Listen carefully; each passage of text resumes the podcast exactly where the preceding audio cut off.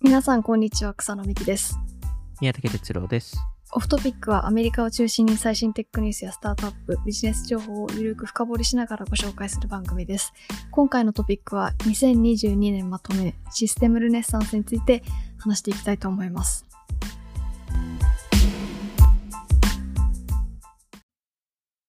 はいはい。システムルネッサンスはい。今突然年のテーマです。前回確かにシステムの話をしたんですけど、そうで今す回ね。は一応後編というか、はい。なのでその全全貌というかこのテーマについてシステムルネサンスについて話していくっていう感じで、すよね。そうですね。 はい。なんでまあ、えっと、今年、えっと、まあ、その今日、えっと、今日含めなくて、えっと、今年の初めから今まで、えー、46回分、えー、今年の多分オフトピック、エピソード第47回目なんですけど、はい。えーっと、 まあ、約、10、えっと、多分な、10何時間分のコンテンツかなう、ーん、そうですね。えーまあ、平均多分、1エピソード50分ぐらいだと思うんで、えーまあ、なんで、ようやくここに、えー来たっていうところなんですけど、えっと、まあ、あの、前回、もしリスナーの方が聞いてなかっ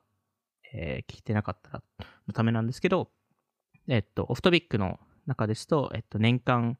えー通して、そのいろんなポッドキャスター、実は、あの、つながっていて、まあ、一つのテーマ、えーとしてまとめているんですよっていう話で、まあ、今回、その、えーテーマの話を、えーするんですけど、まあ、前回、草野さんが言ったように、システムの話を、はい。えーしていて、まあ、そのシステムが、その結果をあまり出してないうーん。えーっていうところだったり、まあ、スケールしたシステムによって、まあ、スシステムが自分たちを守ろうとしてるという話で、で、えっと、まあ、次の世代、次の、その、えーまあ、生産性を上げるための、えー時代を作るには、新しいシステムを作らないといけないと。新しいシステム。はい。はい。っていうところで、このシステムルレッサンスっていう、えーまあ、タイトルにしているんですけど、まあ、今の、えーまあ、世の中を振り返ると、まあ、2月から、えー戦争があり、えーまあ、これはウクライナとロシアのやつですね。はいえーで、まあ、同時に中国とアメリカの関係性が、まあ、どんどん悪化していますと。うーん。で、アメリカですと、えーまあ、あのー政治とか、えーとしても国がより2つに分かれている状況ですと。うーん。確かで、同時に経済環境、まあ、今年、だいぶ株式市場下がりましたし、に。レイオフが続いてますね。めちゃくちゃ続いてますよね。テック業界もうんんまあ、ついに GAFA まで、確かに。えーしっかり影響を受けて、はい。で、その、メディアでしたり、政府に対しての信頼度も落ちてますと。うーん。で、同時に、そのヘルスケアとか、教育とか、そのハウジングとかの市場ですと、価格がどんどん上がってい、えーいったりしますと。はいなんで、そういう課題がある中で、えー同時にすごいいいこともいっぱい起きて、えー起きてるタイミングだと思ってまして、おーまあ、その、新しいタイプの起業家、まあ、クリエイターという起業家が、えーどんどん出てきている、えー出てきた年でもあって、はい。えーまあ、AI でもいろんなあの技術発展があって、うーん。えーまあそのメタバースなり Web3 なりその次世代のインターネットを作る人たちも、えーどんどん増えてえーいく中でその Z 世代とアルファ世代、えーも、えっと、どんどん、えーまあ、あの次の世代の技術を作っていますと。で、そんな中で、えーまあ、今回このシステムのレッサンスっていうのを決め決めるそのちょっと背景として、はい。あの、今まで、え2回分、えーやってきたと思うんですけど、2020年がアテンショントラストエコノミはい。ー、えーっていうところで、まあその、いろんな業界を、えっと、まとえーめて、まあその結果として、そのインターネットっていうえーものは、このアテンションの世代だけではなくて、その信頼、うんえーっていうのも必要になってきてますという話を、えっと、したと思うんですけど、2021年、まあ、去年ですね、はいえーの場合ですと、まあ、その、このアテンショントラストエコノミーのエコノミーの中でどうやって勝つのか、うえーっん。ていう、まあ、一案として、このコンポージンカルチャー、まあ、そのカルチャーに根付く、えーっていう話を、えーして、まあ、そのカルチャーに根付くためには、そのカルチャーメーカーの人たちを知らないといけなかったり、まあ、そこに、そのカルチャーに影響する、えーと外部の、えー領いろんなカテゴリーを知らなければいけないと。えーまあ、そういう多分まとめだと思うんですけど、えっと、2020年ですと、まあ、いわゆる地図を渡した。地図。まあ、その、全、こういう、こういう戦場がありますよと。うーん。まあ、そのインターネットをなんか一つの戦場として例えると。はい。で、えっと、去年はその、えーその中でその戦う戦略はい。を、えっと、まあ、リスナーの方に、えっと、提供したと思うんですけど、今年じゃあどうしようかなと思った時に、なんかその、ちょっと反省してまして、はい。去年はちょっと一戦略しか渡さなかったなと思っていて、うーん。で、でも、かつ、かつ戦略っていっぱい多分あるじゃないですか。いろいろやり方はありますね。はい。なんで、その戦略っていうよりもツールをいっぱい渡した方がいいのかなと思って、おー。それがもしかしたら、その武器を作るための工場だったり、えーまあ敵を、えー察知するためのなんかレーダーみたいな技術だったり、はい。なんで、その、今年に関しては、その、より戦場、地図をより理解するためうーん。の、えっと、ことをやりたくて、まあ、それによって、その、リスナーの方、リスナーの方々に、その、戦場を理解することによって、自分たちの、まあ、あの、勝つ方法を決められるはい。ようにしたいなっていう、えーところで、まあ、なんで、その今年に関しては、あんまりなんか、なんですかね、答えみたいなものってあんまり出してない気がしてまして、うーん。あの、まあ、これがこのシステムルネルネッサンスにつながるんですけど、なんか、えっと、まあ、オフトピックの中で考えてるところですと、その、世の中がこの、まあ、前回そのシステムで作られてるっていう話をしたしてたと思うんですけど、個人的にこのシステムと、あとサイクルうーん。。っていうう2つのもので、えー世の中が作られていると思ってまして、はい。まあ、このあのテックトレンドから、まあ、その教育から、まあ、戦戦争も、まあ、政治の、えーと入れ替わりとかも、えーこの2つをもの理解があると結構あ当てはまるポイントが多いのかなっていう。それはえーライムするっていう表現に近いですかあ、そうですね。そのライムするっていう、そのサイクルがそのライムするっていう、えーところにすごい近しいと思うので。はいで、えっと、まあ、これからこの新しいそのシステムが作られる中で、その2つを理解、えーするのが大事かなっていう、えーところで、今回はこのサイクル、えーの、えっと、まあ、過去にオフトピックで話したサイクルも含めて、新しいサイクルも含めて話すっていうところと、システム自体をもうちょっと、えー切り分けて3つのカテゴリーに、えっと、切り分けて話すんですけど、えどちらともその、その新旧、うーん。まあ、その古いシステム、まあ、はい今までのシステムとこれから、まあ、生まれてくるかもしれないシステム、おー。えーについて、まあ、話していきたいなと思ってますと。わあ。じゃあもうちょっとじゃあ今回は、あのーやり方というよりはか考え方というか、うーん、一そうですね。うーん考え。方、その新しいそのシステムえーの、まあ、一事例ですよね。うーん。を、まあ、紹介していきたいなというところで、はい。で、まあ、まずサイクルから話したいんですけど、まあ、このサイクルって多分、ポッドキャストで何回も話してる言葉だと思うんですけど、はい。まあ、この、ずっとライムするもの、えーっていうところで、まあ、例えばですけど、イノベーションサイクルみたいな話も多分、まあ、直近ですとなんか雑談会とかでも話してると思うんですけど、まあ、その、社会がどう新しい技術に対して反応するのかって、大体似たようなプロセスが行われてきて、うん。うーん。意外とそなんのかそテクノロジーがあるないしに関係なく、意外と同じ反応だったりみたいなことそうですね。なんか最初は無視して、なんかあんまり、これはあまり意味ないっていうのを話し始めて、で、その後、えーまあちょっとバカにし始めて、うん。で、最後に拒絶し始めるっていう、えーところで、まあ、そこで最終的に新しいステータスが生まれて、そこでその技術が、まあ、普及されるんですけど、で、そのタイミングでまた新しい技術が出てくるので、それでまたに似たようなことが行われ、あの、繰り返されると。はい。で、えっと、これって、まあ、大体成功する会社って5年ぐらい、あの、その成長、えーして、その、なんですかね、その、また新しいプレイヤーが出てくるので、うーん。なんで、すごい不思議なことに、このスタートアップ業界どんどん発展していく中で、その、例えば20歳の時に、はいそ。のまあ、例えばマーク・ザッカーバーグとかその Facebook を作って入ってきたタイミングでその大きいプレイヤーになったタイミングで彼25歳の時とかえー、え、まだ若い 20 25の時に、あれ、上場したのはそれぐらいってことですか上場したのはもしかしたらもうちょっと後かもしれないですけどでもまあなんとなくそのぐらいの世界的サービスぐらいになった時には、はいそれぐらいだったっていう。まあ多分25から28ぐらいの間だったと思うのでおー若まあそれを考えるとその後に次のプレイヤーが出てきて212とか うん才能たちが出てくるとなんかどんなんかそれもそれですごいなと思うんですけど確か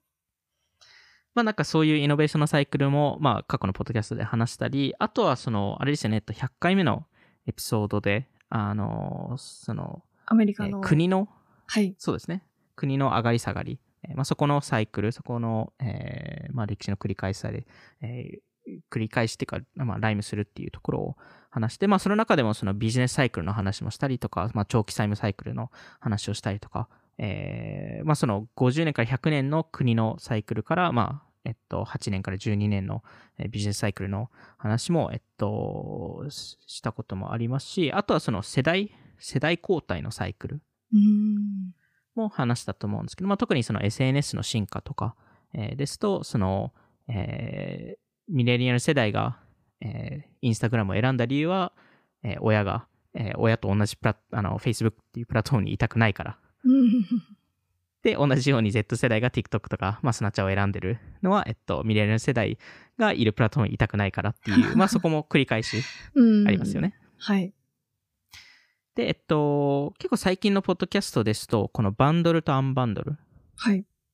の話もしたと思うんですけど、まあ、その、えーローカルニュースから、ケーブルテレビから、まあ、動画配信から、その動画配信を最近だとバンドル化するっていう、まあ、その、どん、まあ、バンドル化してアンバンドル化するっていう、まあ、その繰り返しが行われていますと。うん。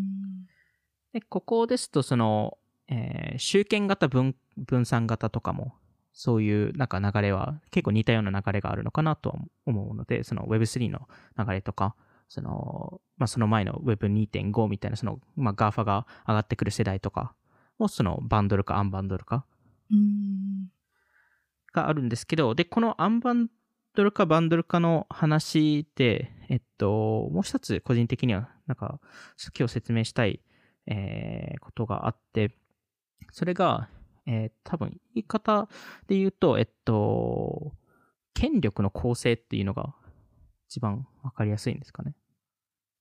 た、おそらく、ちょっと聞いてみて、多分そうだと思いよまねす。構成っていうのは、その、要素の、要素の構成みたいなことですよね。 そうですね。はい。うーん。あの、えっと、1943年ぐらいかなに書かれた本があるんですけど、はい。えーこれが、えっと、The, The Machiavellians っていう本で、はい。多分日本語訳が残念ながらなくて、おー。えっと、直訳すジェームるとズ、えっと、あの、えっと、マキアヴェリーって人がいるじゃないですか。 はい。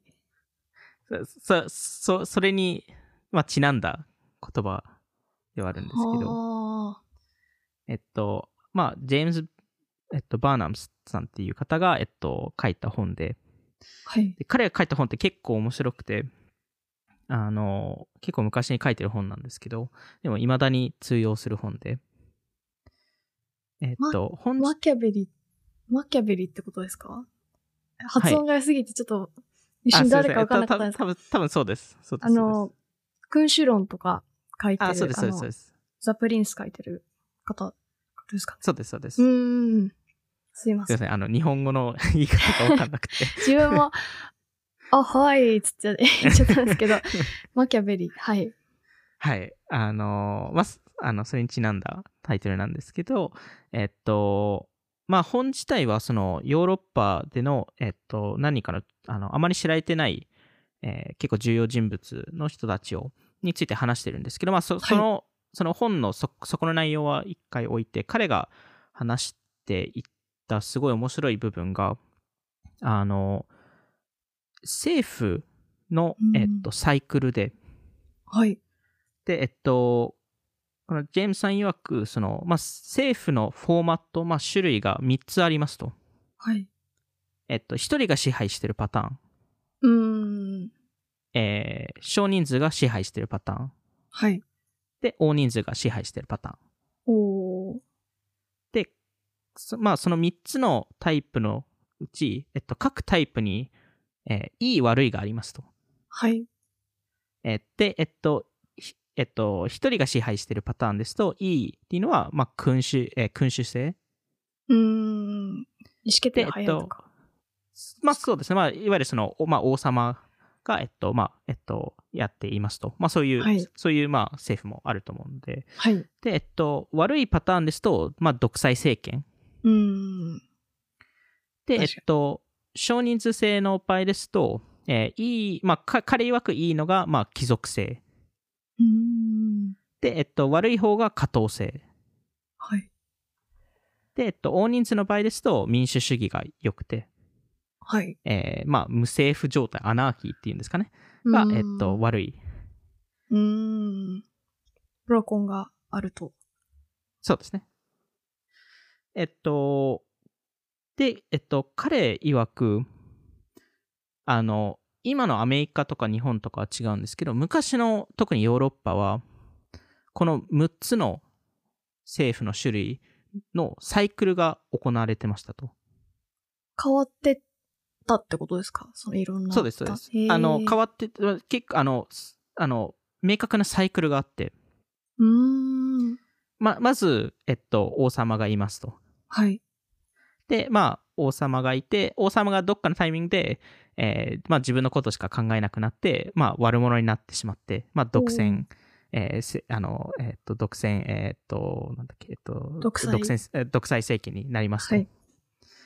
で、えっと、それを、えーまあ、それを見た貴族たちが、えーまあ、その政府を乗っ取って、うーん。で、貴族制になりますと。うーん。で、その貴族性から、まあ、き彼らも自分たちのこと考え、えーことしか考えなくなってしまうので、それが下等性になってしまって。ああ。で、その下等性を、えーまあ、あの、えーか覆すのが、えー民主主義ですと。まあ、うん。より、はい、よりみんみんなのためにやりましょうと。はい。で、ただ、民主主義の問題は、えー誰も組織運営ができなくなっちゃうので、大人数でやっちゃうので、うーん。なんで最終的にアナーキーになってしまいますと。ほそうすると、えう。ーままたあ、元に。また、また一人の人を選んで、うーん。王様が生まれますと。っへえ。ていう、なんとなくな流れが今まで起きていましたと。はい。で、今のアメリカですと、さすがに王様っていうパターンがなないですし、はい。えー民主主義もなもうないですと。はい。えっと、アメリカってその、えっと、間接民主主義なので、えーどちらかというと、下等性に近いものですと。うん、うん中くらいというか、その真ん中その。うですね。。うーん。で、今のそのアメリカの下等性に対して、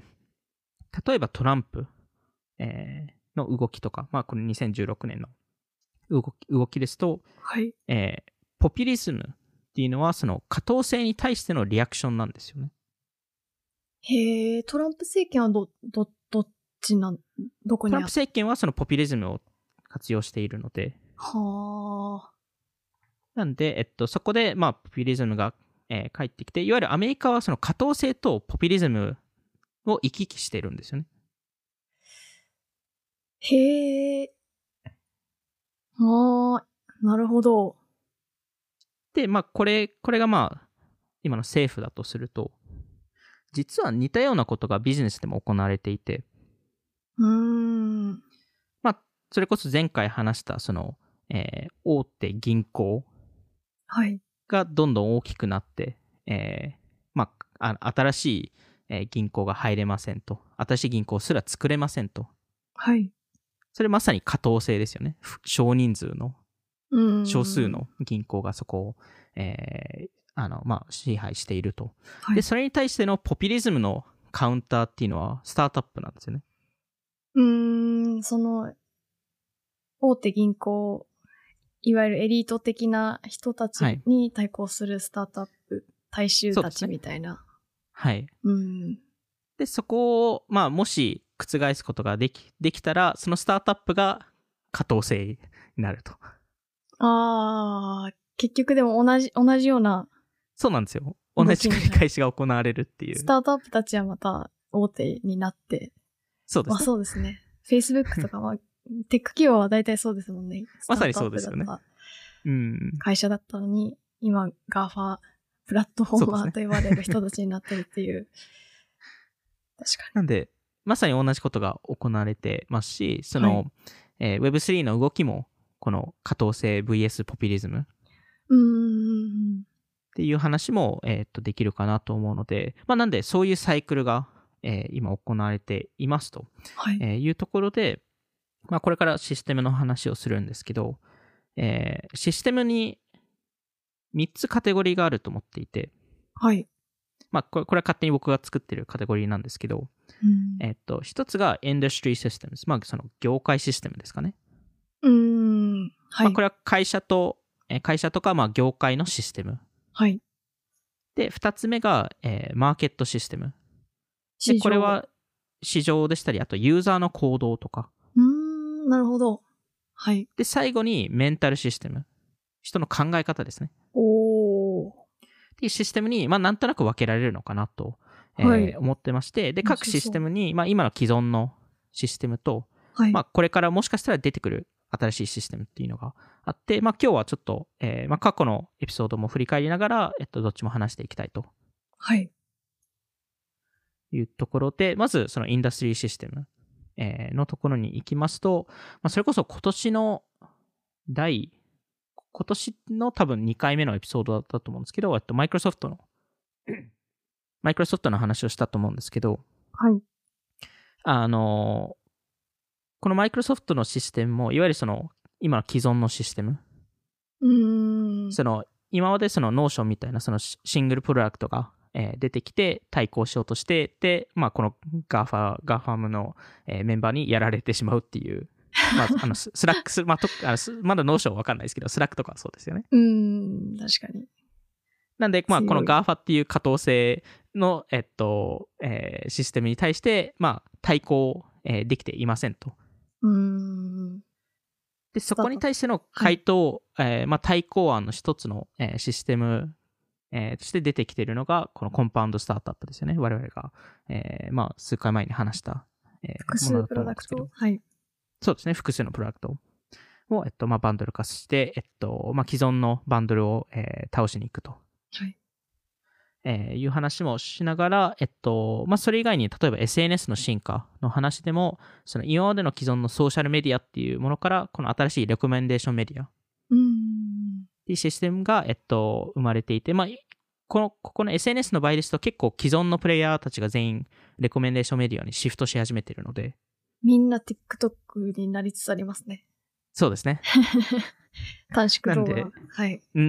ん。なんで、あの、どんどんどんどんみんなそういう方向性に行ってると思うんですけど、はい。えーそれ以外にも例えば VC の進あの進化についても、うーん。多分これは4回分ですよね。 ちょっと長かったですけど。でも人気の回でしたね。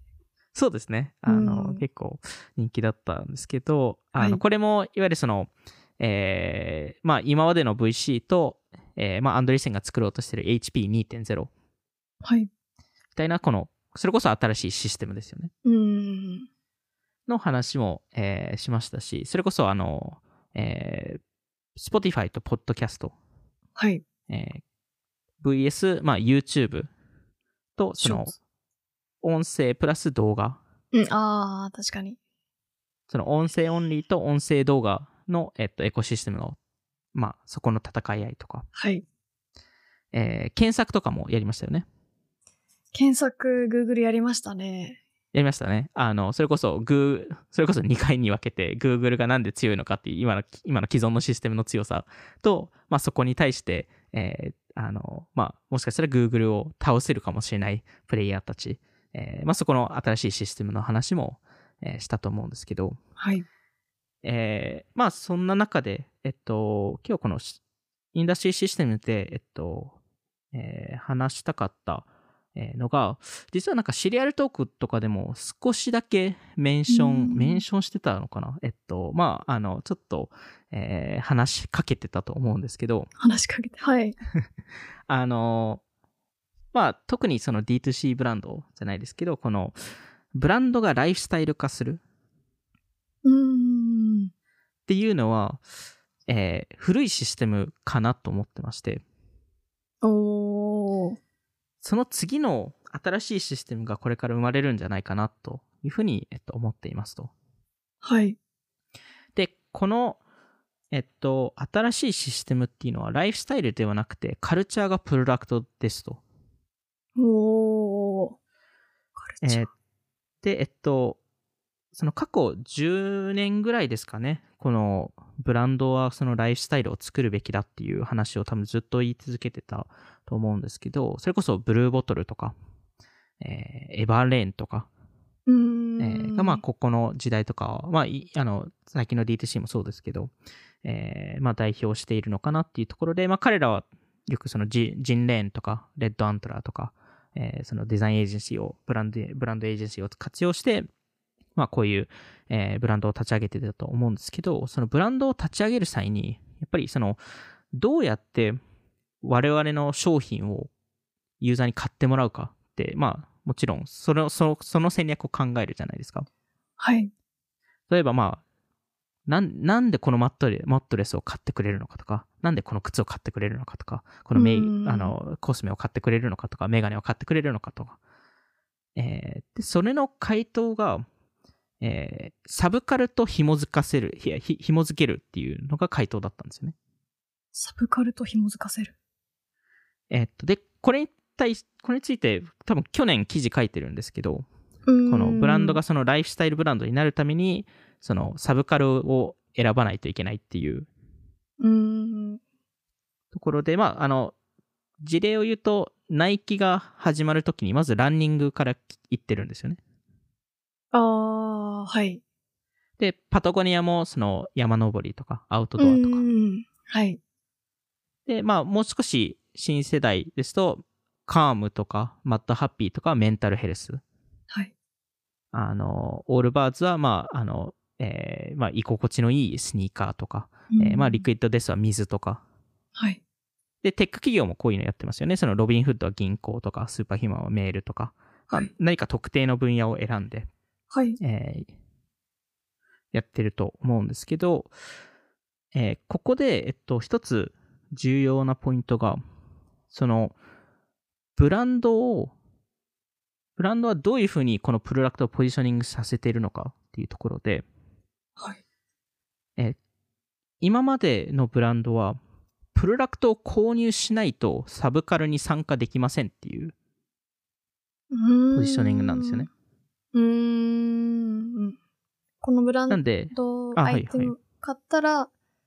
うんその、うんなんていうか、コミュニティというか、そうの、ん、サブカルに入れるっていうことですかそうです、そうです。あの、いわゆるその、えーっと、トラックスミスをっていうブランドを着ないとランナーにはなれませんとか、うんあパタゴニアベストを着てないと VC になれませんみたいな。ー。あー。まあ、それはパタゴニアは意識してないと思いますけ ど、むしろ、拒絶してるような気がしそうまですすねけいど。嫌がってますよね。ななる んほかど。このライフスタイル時代って呼ぶのかわかんないですけど、それを代表するミームがあって、はい。それがスターターパックのミームだと思ってるんですよ。おー。で、このスターターパックのミームって、それこそ2019年ですかね、多分オフトピックでも少し話したと思うんですけど、はい。あの、例えば、ビスコガールになるためには、こういう、あの、こういうものを買えばビスコガールになれますみたいな。ああ、その、いなんか水筒を持って、可愛はいいリュック背負って、うんコンバー。スみたいな、 そうです、そうです。そういうなんか、アイテムセットみたいな。VC だったらその、うん。パタゴニアのベストと、オールバーズと、みゼたロいなチュワの本とか。うーん、なんかそれが1個の画像でまとまってるんですよね。で、そこはに VC スターターパックとか、まあ、ビスコガールスターターパックとか。はい。今のブランドって、そこのスターターパックをつの一商品として出て出てるんですよね。うーん、確かに。で、これ、まあ結局、これを、これをいろんなブランドが真似し始めて、えーはいブランドを作って、それをライフスタイルに紐づかせて、で、そのまま、まあ、運営するっていう、えーところなんですけど、結局カルチャー作りはしてないんですよ。うーん、でも、もちろんブランドにやってやってるところもあると思うんですけど、はい。イデオロギーじゃないんですよね。イデオロギーじゃない。結局サブカルに紐づかせてるだけなので、うーん、その例えばランニングとかメンタルヘルスとか、その上に乗っかってるだけなんですよ。。おー、でもその、例えば、ブランドのカルチャーとよいううんものとか、その、思想とか、みたいなものはちょっと違うんですかそこも多分入ってあの来るものだと思うんですけど、そこも一部イデオロギーの部分があったりとかはいす。ると思うんですけど、結構そこは元々の何かのライフスタイルにかけてやってたりとか、うーん。それ自はなんら作るっていうのがあんまりないっていう。ああ、それはビジネスとして始まったり、なスタートアップとして始まってるからそうなっちゃうみたいなことですかうーんもなんかもちろん多分その、はいオーガニックであのうまくそのカルチャー作りをできたところもあると思いますしうーん。でもやっぱりその草野さんが言うようにそのビジネスっていうかそのプロダクトを売る、はい。えー多分そのカルチャーから始めてないんですよプロダクトから始まってる。プロダクトから始まってるんですようーん。なるほど。でも例えばその山登りとかそのハイキングをする人たちって、プロダクト以上のものじゃないですかそのアウトドアにいることに対してのリスペクトですだったりうーん。そ、そこの、そこのカルチャーっていうのはあるので、で、もちろんそのブランドもそれに対してリスペクトがないっていう話ではないんですけど、はい。でもその、売ってるものは商品では、では、えーじゃない方がいいと思っていて、うーん。売ってるものはカルチャーじゃないといけない。それはビジネス的な意とし思想、イデオロギーとしての話ですかあ、でも、えっと、そのビジネスとして売る、えっと、商品を売るのは、えーそれが、えっと、一番の目的であるべきじゃないっていう。ああ、なるほど。で、その、例えば洋服はい。を売るってなった時に、そのカルチャーを広めるためのアイテムであって、そのあそう服ですをそう売っですてるわけではないっていう。そうです、そうです、そうです。うーん。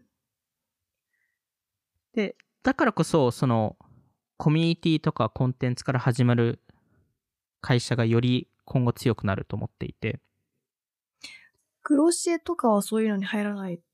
グロシエは、えっと、そこに多分当てはま、はまります。なぜかというと、コミュニティメディアから始まってるからってういう。やん。そうですよっぱね。りそこのイデオロギーがしっかりあるっていう。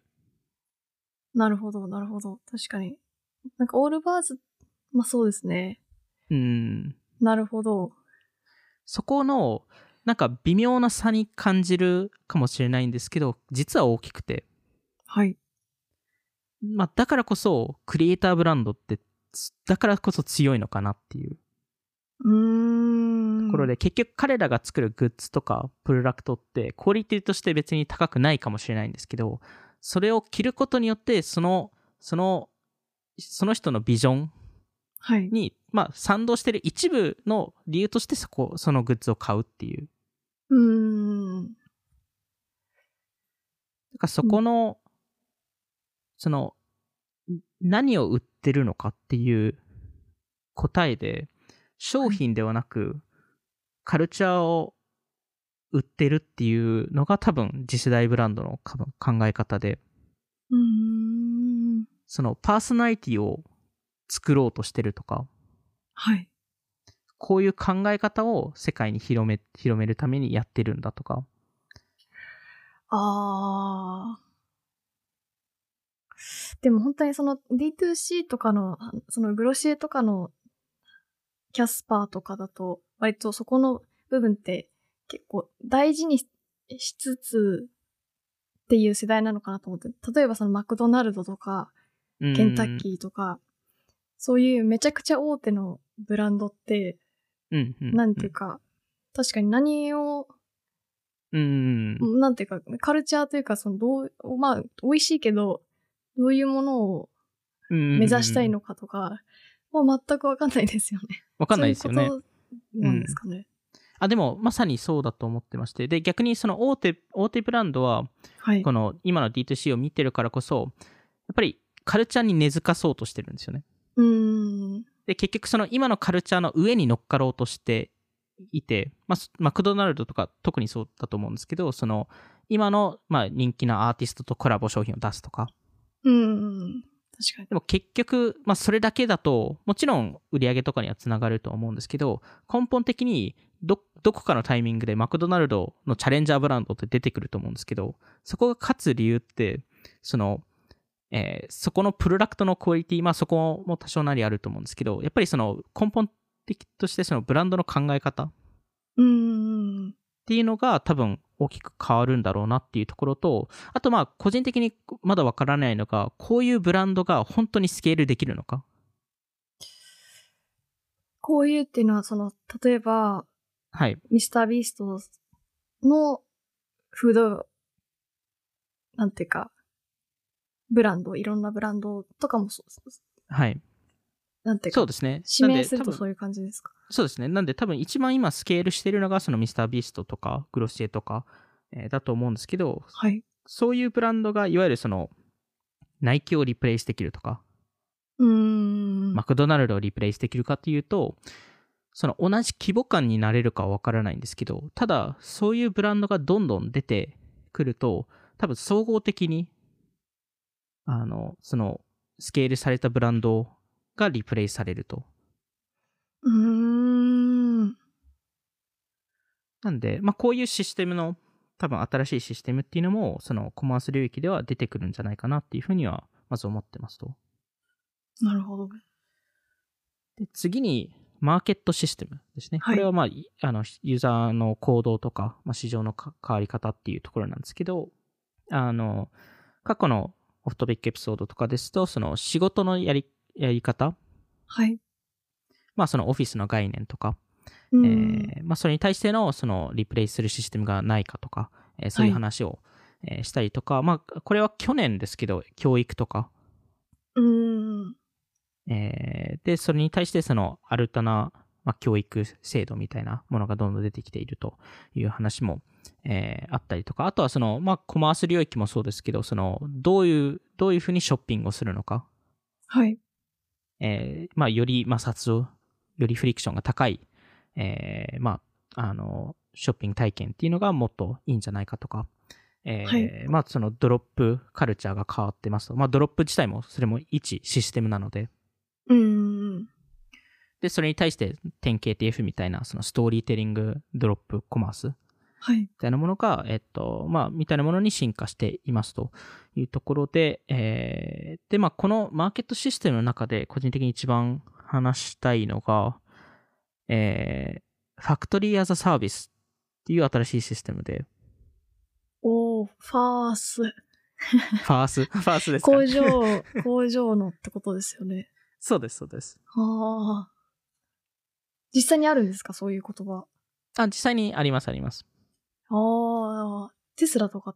そういうことですまさに、まさあにーテスラですね。おーあの、あの一つあの重要なシステム、えーっていうのはその、ものの作り方はい。で、えっと、これはなんか、例えば飲食からまあロケットまで、えーいろんなものを今まで作っていると思うんですけど、今までのソフトウェアとか、そのテクノロジーって、その、今のプロセスをどうより効率よくできるかっうーん。ていうところ生で、まあ、イノベーションが行われてたと思うんですけど、あの、その根本的にものの作り方を今まで変えてこなかった。うーん。確かに。今までですとやっぱりその効率よくやってなおかつスケールできるプロセスを、えー作っていったのでまずは工場からでそそこが、まあ、そのライン生産方式みたいなものに変わってで、まあ、最終的にそのグローバルサプライチェーンネットワークみたいな、えーものに変わってきたと思うんですけど実際の生産プロセスがあのその根本的な生産プロセスは同じだったりうえーーんする。ので、まあ、そこでこのファクトリー・アザ・サービスっていうものが出てくるんですけど、草野さんが言ったように、まさにこのテスラがのギガファクトリーが多分、あの、すごい分かりやすい事例で。はい。で、えっと、イーロン・マスクさん自身も言っているのが、あの、工場がプロダクトだと。うーん。イーロなんン・でマスこのクさんはやっぱすごいですね。いや、すごいですよね。 Twitter を。 いろいろありますけど、考えてる、常人じゃ考えないことばっかりやってるうんいから、本当すごいですね。や、本当本当すごいですよね。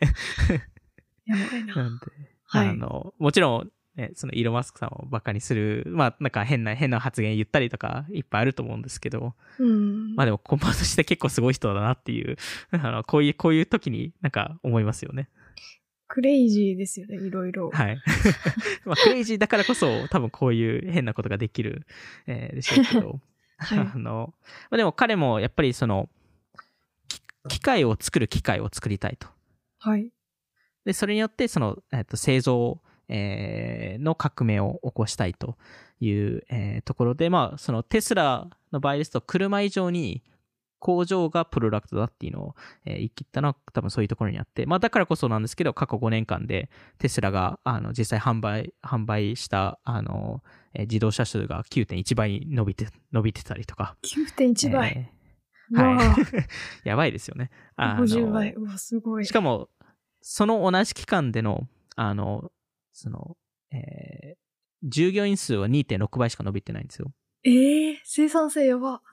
なんで、明らかに弱い、めちゃくちゃ効率、効率上がって、えーいますし、まあ、この、このやっぱりその、根本的につ作り直すっていうのが多分、えー正解だったっていうところで、で、この、やっぱりファクトリーアザサービスっていうのを見て、いろんな新しいスタートアップが、えー出始めて、えーいるんですけど、そのうち一つは、それこそバイツでも、えーカバーしたヘイドリオンオートメーション。はい。っていう会社で、えー彼らは、えーっと、まあ、宇宙企業でしたり、えー防衛企業向けの、えー工場を作っていますと。うーん。なんで、それこそスペース X とか、えーロッキード・マーティン、えーとかからも、えっと、えーまあ、と提携したりとか、ロッキード・マーティンはまだ提携してないのかな。えーなんですけど、まあ、スペース X もロッキード・マーティンも、まあ、そういう防衛系の会社とか、えーもうその、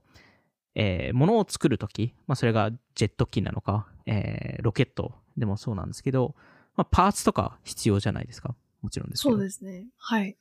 そのパーツをどこから、自ら作ってるのかっていうと、自ら作ってなくて、おー。あの、いろんなパーツを全米の小さい工場から、えーと取り寄せて、で、まあ、そこを、えー部品を集めて、ロケットを開発してったりするんですよね。うーん。なんで、多分日本とかでもドラマとかでもななってたと思うんですけど、そういうその、えー小さい工場とかが、まあ、はいそういうロケット、えー業界とかを、えっと、支えていますと。えーただ、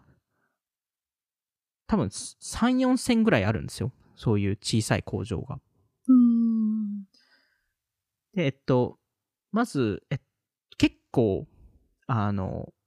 ディレイがあって、その、部品を送るのに。はい。なんで、あの、結果、その、ロケットを作る、実際作る時間って実はそこまでかかってなくて、うーん。部品が来ないっていうあ、ディレイ。はい遅れってことですね。なるほど。遅れで。す。なんで、あの、ロケットの、ロケットの開発スケジュールのはい、だいたい6割ぐらいってバッファー時間なんですよ。本当じゃあ部品集めるのがめっちゃいろいろめちゃく時ちゃ間かかる大。変っていう、そうなんですよ。はあ。いっぱいありそうですもんね、確かに。めちゃくちゃいっぱいありますし、めちゃくちゃ特殊な部品がいっぱいあるので、うーん。まあ、その工場しか作れないとか、やっぱいっぱいあるんですよね。でも、この、まあ、3、3 4千社ぐらいのその工場、実際工場が年間40ビリオンの売り上げを出してるんですよね。おお。はやっぱり需要が高いですし、い。ただ、もう一つ課題としては、結構家族経営が多いんですよね。うーん、なかなか増えないですよね、そんなに。まあ増えないですよね。 なかなかそ、それをやりたいって多分思う人も、そもそもそれが存在する人、存在するっていうのも知らない人が多いと思うので、うーん。なんで家族経営で、今大体その、そのショップのオーナーさんが50代半ばなんですよね。あの平均年齢が。工場長的な方たちってことですか、ええなんで、そろそろ世代交代のタイミングなんですけど、後継ぎがいなくて。へえで、それを解決するために、このヘイドリアンっていうのが出てきたんですけど、宇宙産業そんなに新しいテックなのにって感じもしますね。はい、 そうですよね。うん新しいテックなのに支えてるのが実はそうではないっていう、下え町。ーまあ、むしかむか昔からあるあの、えー企業たちなんですけど、うんまあ、このそれを、えーまあ、その業界を変えようとしているのがこのヘイドリアンで彼らがその、えーまあ、半自動化された、えー工場で、えっと、複数の部品を一箇所で全部作れるとおー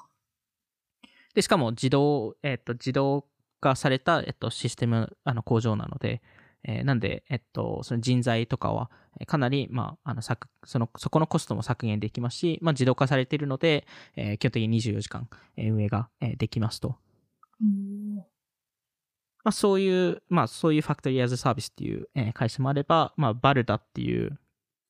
宇宙で工場を作ろうとしてる会社がいたりとか、なんで宇宙でっていう気あ持の、ちになうる。うあの、あの重力がないところで作った方がいいものとかがあるんですよ。へえ。面白いで、それを宇宙で作って地球に戻すっていう。なんかそは初見でそれ聞くと、それは本当に効率的なのかって思っちゃいますけど。そうですよね。。効率的なんですよね、きっと。あの、まだ効率的ではないです。でも、まあ、いわゆるそのスペース X がこれだけ打ち上げ成功してますし、あのそこのコストがどんどん下が下がると必ず効率的になると。へえ。これまあそういう会社も、えーいるんですけど、まあ一番多分このファクトリーアズサービスで個人的に好きな、まあ注目してる会社は、えっと、えーまあ、あの、過去に、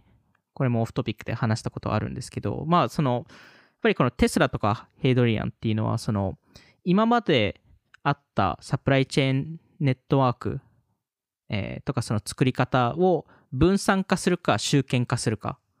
うーん。で、これもまさにそのオフトピックでも話しましたよね。その、あの、アンバンドル化とバンドル化はお金、お金儲けの方法だと。その回ありましたね。もう繰り返、繰り返すというか。そうですね。また、またライムするっていう、えっと、ことがあったと思うんですけど、はい。えーまあ、それを、まあ、その一環にも、そのサイクルにも当てはまる会社が、えー多分、唯一オフトピック、まあ、まあ、これ3、これ3年目なんで、まだあんまりやってないんですけど、あの、毎年そのオフトピックで、その年末のテーマでプレゼン出しているんですけど、そこで注目企業をリストアップしてるじゃないですか。はい。多分今年初めて2回、あの、まあ、2回で出てくる会社、はい。その2年連続出てくる会社が、えーあるんですけど、それがカナ。うーん。注目のドリンク。夢そのうですねドリンクバー。はい。夢のドリンクバー っていうえっとところ通で称。。あの、まあ、あの、カナは、その、簡単に説明すると飲料プリンターで、はいえっと、どんなドリンクでも作れるっていう話で、まあ、アイスティーだったり、ワインだったり、オレンジジュースも作れるんですけど、まあ、そもそもカナの名前も、あの、イエス・キリストがあの水をワインに変えた町、えーから、えっと、由来が来てるんですけど、面白い。あの、 あのやっぱりその、今までの生産方法、特にお肉,、まあ、お肉だったり、ドリンクだったり、えーするものが、えっと、ずっと、えーまあ、毎回同じようなことだったので、それを根本的に変える、えーために、このカナっていう、えーものが出てきたんですけど、そのまあ、このカナの説明をすると、えーまあ、大体どのドリンクもほぼ水なんですよね。うーん。大体8割ぐらいから95%ぐらいえーのその成分成分量が水ではい。で例えばビールは94%水でほう。ジュースは93%水でうーん。でもその例えばそのオレンジジュースとか、えーえーまあ、例えばワインとかを作るためにめちゃくちゃ水を使うんですよねそのはいそもそもそのブドウを育てるためとかはい。これだけ水って必要なんでしたっけっていうでそれをしなんかそのパッケージしてあの世界中配送して、えー店舗に置いてでそれを誰かか購入しに行って冷蔵庫に入れないといけないのかと非効率っちゃ非効率。水はいろんなとこに、すぐ近くにあるのにっていうことですそようね。なんですよそうなんです、うんでもそのほとんど水でできてるものなので水って別に水道水から取れるものじゃんっていううーん。でやっぱりまあこのカナっていう会社はそのワインから始まるんですけどワインって87%水で12%エタノールで1%以下のものがその食感とかその、えー匂いとかその味を、えーその成分成分量で、えーと占めるとえあ成分量で見ると1%未満占めていてうーん。だいたい500成分ぐらいあるんですけど、その1%、えーの、えっと、もの、えー中で。ただ、その、ある科学者が、その、一個一個その成分を取り除いて、別のところに入れて、それでワインを再現できるかと、えー見たときに、再現できたんですけど、その500個の成分のうち27個しか必要なかったんですよね。結構、シンプルに作れちゃったみたいな。めちゃくちゃシンプルに作れちゃったっていう。 なんで、この同じ概念を他のドリンクでも適用するのかって見たときに適用できたんですよ。うーん。なんで、カナっていうのは、それを、えっと、プリンター化したもので、そのプリンターを家に置いて、水道水道室をつなげて、えーまあ、プリンターみたいにそのインクカカートリッジではなくて、えーその、えーエタノール、まあ、アルコールと、えー砂糖とその成分、えーの、えっと、まあ、そのカートリッジが毎月送られてきていて、えーそこから、えっと、まあ、自由にドリンクを作れますと。夢みたいな話ですよね。本当にドラえもん の秘密道具みたいな。でも実際ビール飲み放題だし。そうですジュースね。もあの飲み放あ題だしお、お金はかかります。もちろん ですけど。そうですね。でもなんかその、ドンペリみたいな、ドンペリっていうか、その炭酸は無理か。どうなんだろう。でもなんかあ、そういできうまワす、でイきン、 ます。高級ワインみたいなのを再現することもできるってでき考まえす。たら、夢ですよね。夢ですよね。実際、プロトタイプももう出来上がっていて、実い際やーワークするんですけど、あの、まあ、ここの面白いところっていっぱいあるんですけど、まあ、一つはその、そうすると、例えばオフトピックがドリンクをつ作った場合に、それを、そのプリンターが置いてある世界中に一気にディストリビューションできますと。何作ろ何ですかね何草野さん何、何、何飲みたいですかな何のドリンク作りたいですか う。えー、飲むヨーグルト。とか飲むヨーグルト。 あヨーグルトか。ヨーグルトできるかな 一番難しいヨーのグル。トちょっと難しいかもしれないです言っちゃいね。ましたね成分、成分量、まあまあちょっと違う気がするんで。 確かに。えー、でもなんか、あの、ブラッドオレンジジュースとか高いじゃないですか、普通のオレンジジューあスーより。だから、飲みたいですね。 あ、それはオフトピックのやつじゃなくてですかでもなんかその、いわゆるその、カクテル的なものとか、混ぜないと作れないものとか、そういうのがオリジナルメニューで作れるのめっちゃ面白そうですよね。いや、めちゃくちゃそういうか、そこの可能性っていうのはありますし、クリエイターとしても、えー可能性はいろいろあると思うので、あの、そこ、それ自体も、その、まあ、ドリンクの民主化っていうのかわかんないですけど、あの、えーそれ自体も多分一つ、えーすごい大きな、えーまあ、イノベーションではあるんですけど、もう一つ、やっぱりめちゃくちゃ大きいのが、その、今までのものの作り方と、そのサプライチェーン。はい。で、そのサプライチェーンから生まれる環境、環境コストの削減。うん。結局その水をその、えっと、ワインを作るための水が必要なくなり、えーなおかつ、えっと、そこの配送の CO2 が、えっと、なくなりその配送するためのコンテナでしたりそれを、えっと、パッケージも、えー必要なくなりなんで結でスーパーに置かなくてよくてそこのスペースを使わないそこにあの車で行って購入しなくていいそれを戻っ家に戻ってきてその冷蔵庫に入れなくていいなん最か高このの自給自足。そうなんですよねこの 製造を変えることによってさ新しいサプライチェーンが生まれるっていう、えー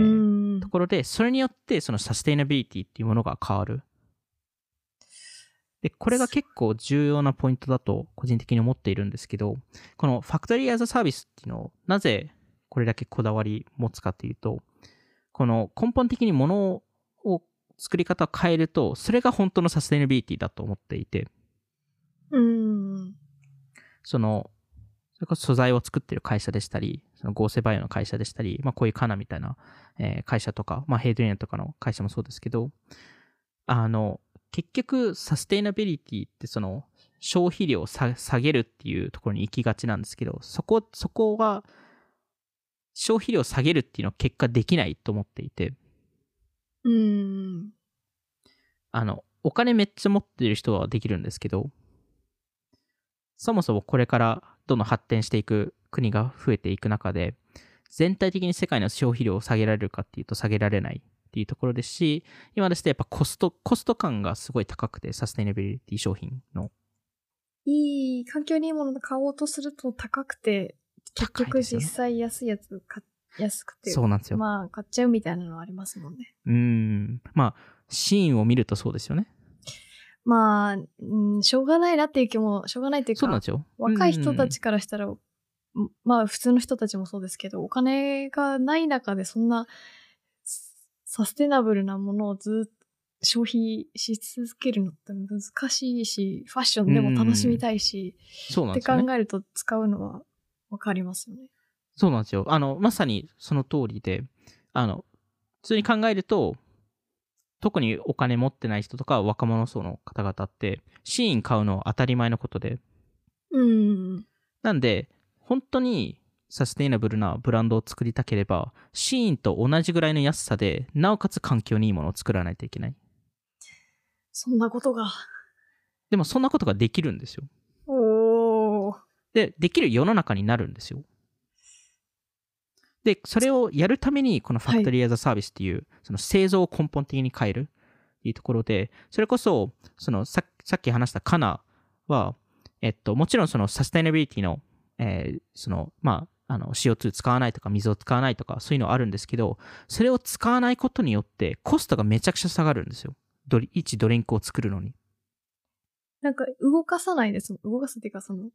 物物を移動させないから、そうなんですよめちゃくちゃ安い。そもそなもりそうそのブドウの農家が必要なくなってそのワインを作るためにでそこに対して水を、えーあのえー水をあの出す人が必要なくてその配送が必要なくなって、えーなんでその卸しもしなくてよくてと考えるとそこのコストが全部消えるとなると場合によっては半半分半額以下でドリンクって販売できるんですようわなんで、それってユーザーにとってもいいですし、コスト削減になりながら、えーまあ、全、あの、あの、サステイナブルでもあるっていう。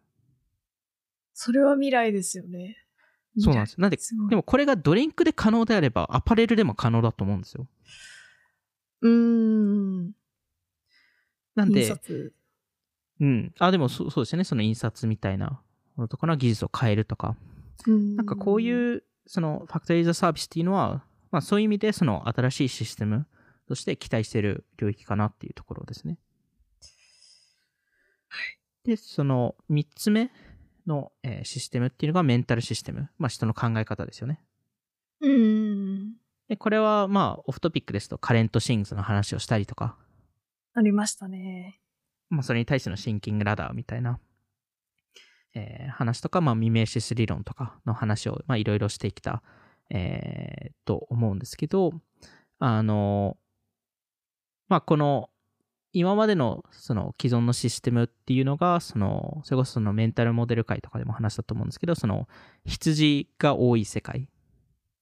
うん、フまあォロワー的な、そうですね、フォロワー的な。羊飼いがいない。そうですね、羊飼いが、えーいないっていう、その、まあ、考える人が、えー欲しいと。えーで、それに、まあ、対して、その、新しいも、新しいそのモデルが、この、まあ、メンタルモデルをえー活用することうん。っていうところだったんですけど、えー今回、えーちょっと話したい、このメンタルシステムっていうのは、えっと、まあ、ど、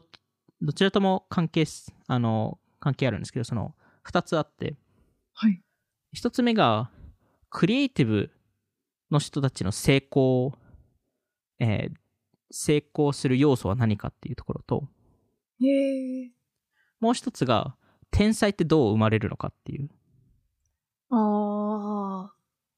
気になります。 このクリエイティブみんなの気になるせ成功っていうのは、実は、えっと、コロンビア大学のビジネススクールである調査が行われて、えー行われたんですけど、はい。 2018年、えっと、アート・フェイムっていう、えーあの調査なんですけど、はいあのまあ、ななんでこ特定のアーティストが他のアーティストと比べて成功するのかと、えーまあ、分析をし,、えーしていったんですけどその中であの、えーいわゆるその,、えーそのアーティストが作る商品のクオリティが大事なのかうん。その。アーティストのソーシャルネットワークが大事なのかうーん。でもちろん両方ではもちろんあるんですけどどっちの方が大事かへえ。っていう調査をした結果結果としてはソーシャルネットワークの方がその人人気さっていうかその、えーまあその成功、まあ、有名になる、えーはいあのしえーよりいい指標になっていたと。うん。なるほど。で、えっと、結局そのソーシャルネットワークっていうのはその、まあ、どういう友達がいたとかでどれだけ違う業界の友達がいたとかはい。そういうところが関わってき、えー来ていたんですけど、なんか、これを聞いて、場合によってはそのクリエイティブの、まあ、聞いてる、聞いてくれてる方々とかは、ちょっと、い や、あの、ちょっと不満に思うかもしれないんですけど、やうっん。ぱりなんか、いいものを作って、えーいるっていうところで、まあ、いいものを作ってるから、それで、それで評価されたらいいと。うん。まあ、それができたら、し、し、し、しやわ、シンプルですよね。そうですよね。で、それに対して、もちろんそうなんですけど、はい。同時にそれを見られるようにするっていうのも一つのアートだと思っていてうーん。結局誰も見ない絵絵のクリエイティブバリューってどこにあるんだろうっていう評価されないみたいなことでもありますもんね。そうなんですよねうんでもちろんそれで満足すするあのクリエイターの人は全然それでいいと思うんですけどいわゆるその成功成功っていうのもなんかどういう定義なのかっていう話はあるんですけどあの結局ポッドキャスターも起業家も同じだと思っていてはい。その起業家もよくあるじゃないですか、そのアイデアを誰とも共有したくないと、まあ、自分のアイデア、うんあの他にだ誰にもむあの盗まれたくないのでみたいな。うーん。でも結局、そのいいアイデアを市場に出したとしても、そのアイデアを誰が見つけるのかっていうのも一つの勝負なんで、うーん。面白い。確かに。それも一個のシステムじゃないですか。はい。なんで、このものづくりとか、そのクリエイティビティっていうのも、そのシステムとして見ないといけなくて、うーん。システム。ムの中でものを作るっていうシステムがあるのと、ものを売るっていう、まあ認知、認知度を広げるっていう。うーん。で、これのすごい多分分かりやすい事例って、そのトーマス・エジソンと、えーニコラ・テスラ、はい。でまあ2人、まあ天才的な人、えーがいた、えーいえーいたんですけど、まあエジソンはよく、まあその、えー電気を作った人とか、まあそういう、えーふうに言われていて、で、テスラはよく、えー言われているのは、めちゃくちゃ天才、えーで、えすごい過小評価された人ですと。うーん。うん。結局エジソンがなんかすごいショーマンで、はい。で、実はエンジニアとしてはなんかそこまでで。うーん。なんでテテスラが本当、もう彼が本当の天才だったっていう。うーん。でも、個人的にはその過小評価されたっていうのは、それはテスラの問題で、うん。エジソンもプロモーションをして認知度を取りに行ったっていうのも一個のスキルですし、だかそうらですね。成功したっていう、えーところもあるので、うん。結局アイディア以外にマーケティングのエクセキューションってすごい重要で、そうですね。なんで、これをなんかすごい分かりやすく説明したのが、えっと、アンディ・ウォーホルさんで、うーん。あの、有名なアーティストの。はい。あの、彼、えっと、最近彼の本が出たんですけど、あの、Philo- はい The Philosophy of Andy Warhol っていう本が出たんですけど、はいあの、その中でその、アンディ・ウォーホルさんが、その、どういうアートが好きなのか、うーん。えーどういうアートを作るのが好きなのかっていうふうに聞かれたときに、お金儲けもアートだと。仕事もアートだと。いいビジネスが一番最高のアートだと。うーん。いうふうに答えていて、さらに、まあ、広告は詩を書くのと同じだと。うーん。案件の交渉かっはシナリオ制作と同じだと。それができるのがでもすごいですよね。うん。 いや、すごいでさ。すさ才能がある、なんていうか、うん、まあ、考え方もすごいですね。うん。なんで、アーティストは一仕事でしかないので、うーん。なんか特別扱いされるのはなんか違うんじゃないかっていうのはまあ彼の考え方でもあって。うーん。なんでまあ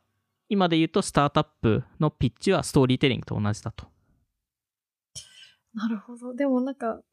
あの、村上隆さんとかも、うん。なんかアーティストは起業家だみたいな話うっていうのは、ん。なんか、金、お金の考え方とかちょっと近いのかなと、ちょっと思いました。どうなんだそうですよね。多分近いと思います。なんかどこまであのそアートとして見るかだと思うので、う。うーん。まあ、個人的にはその、ものだけではなくて、そのものの売り方とかもアートだと思っているので。どう広げるかとか、うんうんうん。どう知ってもらうか、みたいなところも含めて、その全体図含めてアートっていう。はい。確かで、どっちも、どっちもアートとして見るからこそ、なんかす成功しやすくなるのかなとか。に。でもその両方ができる人こそ本当天才ですよね。そうですよね。アーティス ト、アーティスト的な、なんか美、美的センスと、ビジネス的な、いわゆるセンスと、うん。持ち合わせたエジソン、やっぱすごいな。うん。うん。アンディ・ウなォーんでホルすごいなっていう。結局、もしかしたらバランスかもしれないですよね。その、どっちかに偏偏ったりとか、完全クリエイティブにフォーカスしてしまうと、その商業とか、そのマーケティングとかが弱くなってしまうかもしれないので、どっかのタイミングで多分、ちょっとクリエイティブを落とさないといけなかったりとか。でもやっぱり、そこのバランスうまく取れてるのが、なんか資本主義のアメリカうーん。だなっていう感じはちょっとしますね。なんかポップカルチャーと、うん、まあ、いわゆるアート。ト的な要素とビジネス、ものを大きくしていくっていう、スケールさせていくっていうマインドが、どっちも持ち合わせてる人が多いなっていう。うん。気がします確かに。確かに。多分国とか、まあ、人によってそこのどうバランスを持ちたいかっていうのは多分人によって多分変わってくると思うんですけど、うん。あのアメリカアメリカですとやっぱりどちらかというと商業寄り、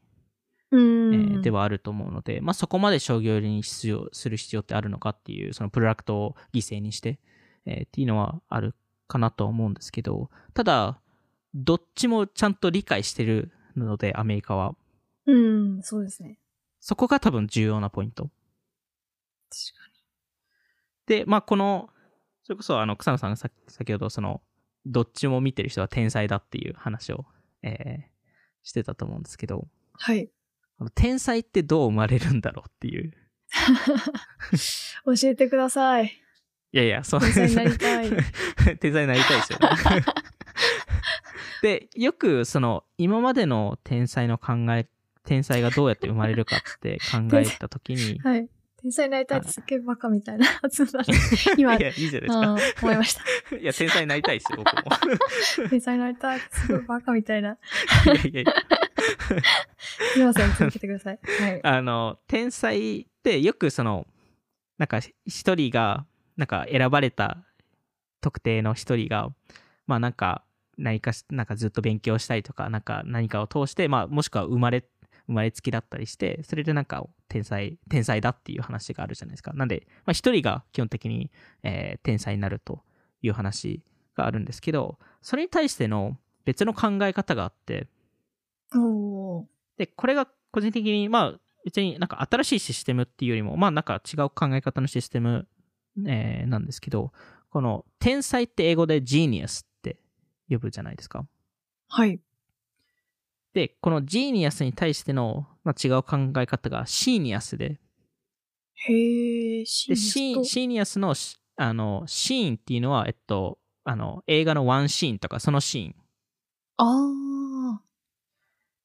で、これってその何を、えー言ってるかというと、えー天才は遺伝子ではなくて、一つのシーンで生まれ、生まれるものだと。ー。おー。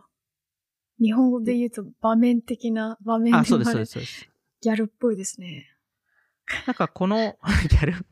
いや、それ環境的なことでもありますよね。 あ、そうです、そうです、そうです。あの、はいまさにそうで、あの、これは、まあ、ある、えっと、ブライアン・エノーさんっていう方が、えっと、このシーニアスっていう単語を、えー考えた人なんですけど、はい。あの、えっと、この場面っていう、このシーンっていうのは、その、集まった人たち、はい。複数の人たちが集まったからこそ、誰かが天才になったっていう。その中の一人がってことですか中の一人だったりも、場合によっては複数になったり。うーん。でも、この、天才が勝手に一人で生まれるのではなくて、複数人が支え合ったりとか、自分たちのしあのやってる、えー作ってる商品とか、作ってるアートとかを、えっと、フィードバックし合って、コピーし合あって、盗み合って、えーアイデアを貢献し合って、天才っていうのが生まれるんじゃないかと。ここの天才みたいなのじゃ存在しないと。存在しないんじゃないかと。うーん。結局、いい仕事は一人で作っていませんと。まあ、そクリエイティビティっていううのは結局コラボレーションだったり、他の人の考え方をどう取り入れるとかはい。なんでこのジーニアスこの天才、えーまあ、ジーニアスっていうのはエゴエゴシステムだとなるジほどーニアスはエコシステムだと わあ、ダジャレ。だからいやわかりやすいですね。なるほど、確かに。ええでこれが本当か考えるとはい。多分確かにそうでうーん。あの特にその例えば過去のそのライターとかその、えー文文学的な、えー人たちを考えると、えっと、アメリカで、えっと、まに多分、えっと、ホテルは存在するんですけど、あとアルゴンクインラウンドテーブルっていう集まりがあって、ええ今、アルゴンクインホテルっていうのがあるんですけど、そこでみんな集まってたんですけど、はい。えーまあ、集まってたのはその、えーニューヨークの、まあ、1919年から1929年の10年間の間でほぼ毎日ランチで、まあ、ニューヨークの、まあ、著名なライターとか役者とか、えーが集まってランチするんですよ。はい。で、えっと、ニューヨーカーの、えーまあ、ファウンダーとかもそそこでいたいたりしたしてたんですけど、はい。まあ、そこでいわゆるお互い話し合って、えーいて、まあ、そこから、まあ、どんどん、えー彼らのキャリアも発展したい、えーしていったと。はいで似たようなものがイギリスにもあってうーん。イギリスもふつ複数あるんですけどロンドンにブルームズバリーグループっていうのがあったりとかオックスフォードですとザインクリングスっていう集まりがあってはい。そこは、えっと、C.S. ルイスってあのナルニア、えー国物語はい。を作った人が、えっと、えー参加してたりとか、あと JRR トートーキンって、あの、ロード・オブ・ザ・リングへの著者とか。かもいたりとか、はい。でも、例えば音楽とかだと、バーニングマンとか、へえアーティストの集まりじゃないですか、あれって。はい。それ以外も例えばアート、アート領域ですと、ニューヨークって、その双方に、えーいろんなアーティストが集まって、えーいたタイミングがあったんですけど、1971年ぐらいですかね。はい。そのロフトで住んでいいようになったんですよね。そのあのアうーんーアーティストがそのそこで、えっと、自分のスあのスタジオを設けられると。はい。スタジオを設けながらそこに住めるっていうあの新しい法法法案がそこで出てき出てきて、はい。そこでアーティストが、いろんなアーティストが集まって、そこでみんな、まあ、お互い支え合いあの支え合ったりとか。うーん。で例えば科学でも似たようなことがあって、1765年から1813年の間に、ルーナー・ソサエティっていう、あの、まあ、と当時はまあだいぶ昔だったので、あの、あの、えーストリートライトがなくて、あの、えー満月の日、あの、えーま、満月の日にだだいたい集まるんですけど、 狼みたいですね。なんかそうですね。まあ、ちょっとだいぶ面白い昔だったので、あのでもそこでその蒸気、えー機関を作った人とか、へえ。運河を最初に作った人とか、やば。激ヤバコミュニティです。 あの光合成の、あの、を見つけた人とか。こいつ運が作ったんだぜ、つって。まあ 規模がとあのその時に作ってたかわかんないですけど。 でも、例えば MIT でも似たような、MIT のビルディング20っていうのがあって、あるビルなんですけど、はい。そこにレーダー、レーダー開発ができたりとか、へえ。まあ、よく、あの、マジ、マジカルインキュベーターとして呼ばれてたんですけど、うーん。そのスピーカーの、えっと、初期研究がそこで行われて、後々それが BOSE につながったりとか。ええ。そこでよくハッカーカルチャーが生まれたってよく言われるんですけど、おー。まあ、テック、テック業界ですと、ホームブルーコンピュータークラブとか、うーん。まあ、アップルコンピューターがそこで生まれたりとかしてますし、まあ、コメディだと、サタデーナイトライブとか、うーん。まあ、よく、まあ、今、今だと役者とか、まあ、その、レイトナイトショーとかの人たちが、もともとそういう、そういう SNL で集まって、コメディやってたりとか、うーん。まあ、スタートアップのシーンとかですと、ペーパルマフィアとか、あー、もう有名な有名ですよね。イーロン。はい。イーロン・マスクも入ってます よね。あのイタティルさんとか。あの豪華すぎ。て。やばすぎますよね。YouTube の創業者とか、 うのーん。いっぱいいると思うんですけど、なんか、そういう、その、ある場面で生まれるうーん。っていう考え方にすると、いわゆるそういう人たちをどう集めるのかっていう話になってくるので、なんかはいただ、なんか生まれついたものではではなくて、こそ今から草野さんも天才になれますと。やったー天才になりたいと言って たんで。やっただからーそういう人たちを、あ囲のめ、ばそういうそのシーンを作るっていうのが大事だと思うあー、なるほど。確かに、そ、そっちから考えれば、うん。天才に。天才になれるかもしれな いです。まあ、あの、て、あの、 そ うですね。ちょっと言ってて恥ずかしくなっちゃいま した。そうですよね。天才になる、なるんですよ、みたいなことな言るうとためねにちょ。っと人人集めて。でもなんかそういう、なんていうか、コミュニティというか、うんでも本当うんに、あの、スポーツとかでも近いのかもしれないですね。本当に強豪校みたいな人たちとかって、そこのチームに入るからこそ、み自分のポテンシャルも、なんていうか、て天才というんですかね、うんうその自分の能力が上がるし、スター選手もそこで、まあ、能力が高いからそうなるのか。でもまあ、高め合ってるからなんですかね。あ多分そうだと思います。高め合ってるっていう話が多分すごい重要だと思っていて、それこそスポーツはすごいいい、あの、話で、よくその、えー何年生まれ、なんか伝説の何年生まれとかって言うじゃないですか。あだあ。からそう、音なんか。楽でも多分そういうのってあるじゃないですか。なんか93年生まれの、あ、そういうことですか。わかんないですけど、なんか、はい。あーだかあー。ら、同じ年代で、あの、生まれて、まあ、同じタイミングでみんな成長しし合って、まあ、お互い、まあ、あの、友達でありながら戦い合うみたいな。うーん。なんかそれもそ、そこに近いものなのかなと思うので、ああ。なるほど。うん。まあでもなんかこれも一つのそのメンタルシステムの考え方だと思っているので、はい。まあその今までそのそのいろんなその新規のシステムとか話してい、えーいったと思うんですけど、やっぱり今年のコンテンツのあの、えーまあ目的っていう、えーところはそのよりまあ世界がどういうふうに動いてるかっていう理解をまあ自分の自分でも深めるためえー自分の中でも深めるためでありながら、それに対してどう、その次の可能性っていうか、次の展開、えーに、えっと、変化するんだろうっていうのを、えー考えたくて、えっとまあ、今年こういう、えーことをやってるんですけど、なぜルネッサンスうーん、そこですね。気になる。ルネッサンス、ふ復活、再生そうですね的な。はいだ。からルネッサンスってそのよく言われてるのはそのヨーロッパの歴史の中でその中世紀からその新しいモダンな世界に、はい。えー変わった、まあそのえータイミングであって、はい。まあ、転換期ですよね。うーん。で、それは面白いことに、その、イノベーションだけではなくて、えーカルチャームーブメントとか、えーはあの、考え方の、えームーブメントとかも、えー全部、えー揃って、あの、転換期だったと。うーん。で、一つそのルネッサンスの、えー始まったと言われる、まあ、一、これはもう、あの、えー仮説でしかないので、あの、えーまあ、一つ、なぜルネッサンスが、えーあの、始まったのかというと、まあ、フィレンツェ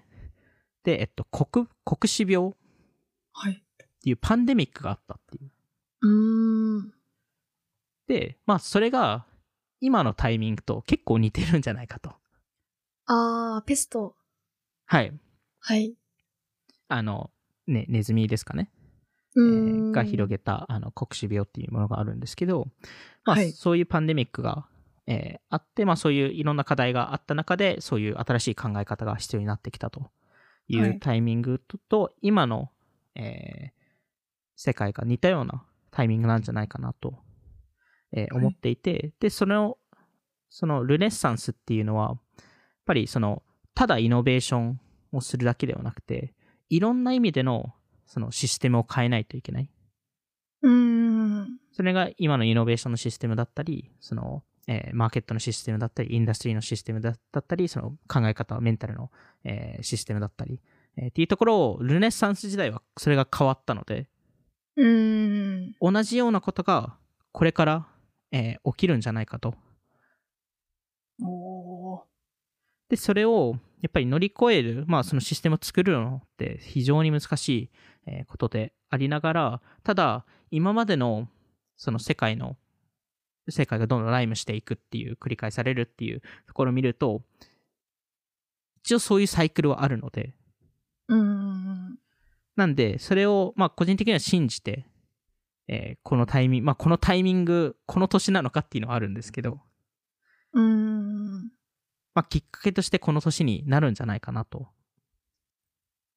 思っていて、今年はちょっとこのシステムルネッサンス、えーっていうところで、その、えー既存のシステムの理解と新しいシステム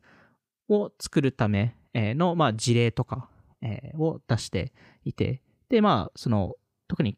その聞いてくださっているその起業家の方とか、そのまあ、新規事業開発の方々とか、まあ、クリエイティブの方とか、そうなんですけど、そのやっぱりその、これからその、こういう新しいシステムが出てくる中で、自らまあ作りに行ってもいいですし、えーまあ、そこに乗っかるっていう形でもいいんどいいんですけど、その成功するためにはやっぱりその逆張り、はいえーっていう考え方はすごい重要であるものの、システムに対して反対するっていうのは逆張りではないっていうことは理解してもらいたくてうー、ん。はい。逆に行くっていうのはただそのシステムに乗っかってるだけかもしれないので、あー。逆、一番逆張りなことって、えー今の既存のシステムとか既存の考え方の反対を行くのではなくて、自ら考えることなんですよ。確かで、それを、これを、これを、あの、今年46回分かけて、ただ言いたいことは自分で考えてくださいっていうだけなんですけど、答えはここにそれはをありません。はい、はい答えはないんですけどただこういうこういうその考えを自分のことを考えるためにその世界を理解したりとかうん。こういう新しい動きがこれから起きると思うんですよっていう話を、えーひたすら1年間したかったという 話です。うわー。一年間。でも本当に今年始まる前から結構、今年はテックの話じゃないかもしれないですねっていう話はしてましたけど、確かにそんな一年でしたね。結構してないですよね、テクの話を。あ、してますけど、全然してると思うんですけど、去年とかに比べたら確かに。うーん。そうですよね。なんか、ちょっと、まあ、来年は正直わかんないですけど、まだ、うーん。うん、ちょっと来年、 来年、来年どう進化するんだろうっていう、どう、どう反省するんだろうっていう、 あの、毎反毎省年反省して、その去年より、なんかもっといいものを、なんか去年のやっぱミスがあったなっていうのをいろいろ考えながらやるので、うーん、ミス。ミスっていうか。か、まあ、その、まあ、きょ今年の反、あの、きょ去年からの反省ですと、去年は1戦略しか話さなかったっていううーん。話だっまたあり。、ミス、ミスになっちゃう。まあ、ミスミスっていうよりも、その当時の考え方が多分まだ足りてなかったっていう、ええーだけだと思うので、まあ、自分、自分もどんどん進化していく、いくいいってるとは思ってるので、う。ん、まあ、そこのいろんなことを学びながら、その過去を学びながら、あの、そのいろんな企業家、まあ、最、あの、最先端にいる企業家とか VC とかと話しながら、その、世界はこう、こう変わってほしいっていう、えー思いを、えーまあ、一年間どうまとめようと、えーいうところで、まあ、毎年こういうことをやってるんですけど、うん。はい、ちょっとまあ、来年、はい。来年できるかちょっとわかんないですけど、 まあ、気楽に行きましょう。気楽に。はい。はい。じゃあ、そんな感じで、はい皆さんもぜひ感想とかツイッターでつぶやいてもらえたら、結構宮崎さんがこう時間かけてやってたと思うの で、ああ私もありがとうございます。 勉強になりましたっていうところで、自分で考えないといけないですね、これは。なのそうですねまあ、その皆さんの意見も、ぜひ、ツイッターとかノートとかで教えてもらえたら、めちゃくちゃオフトピック頑張れるので、はい、お願いします。お願いします。はい。ということで、今回も聞いていただきありがとうございました。気になった方は、オフトピック JP のフォローお願いします。また、Spotify で10分でわかる最新テックニュース解説バイツも更新しているので、ぜひチェックしてみてください。でオフトピッククラブっていうのもノートでやっているので、ぜひ気になる方は概要欄チェックしてみてください。それではまた次回お会いしましょう。さようなら。さよなら。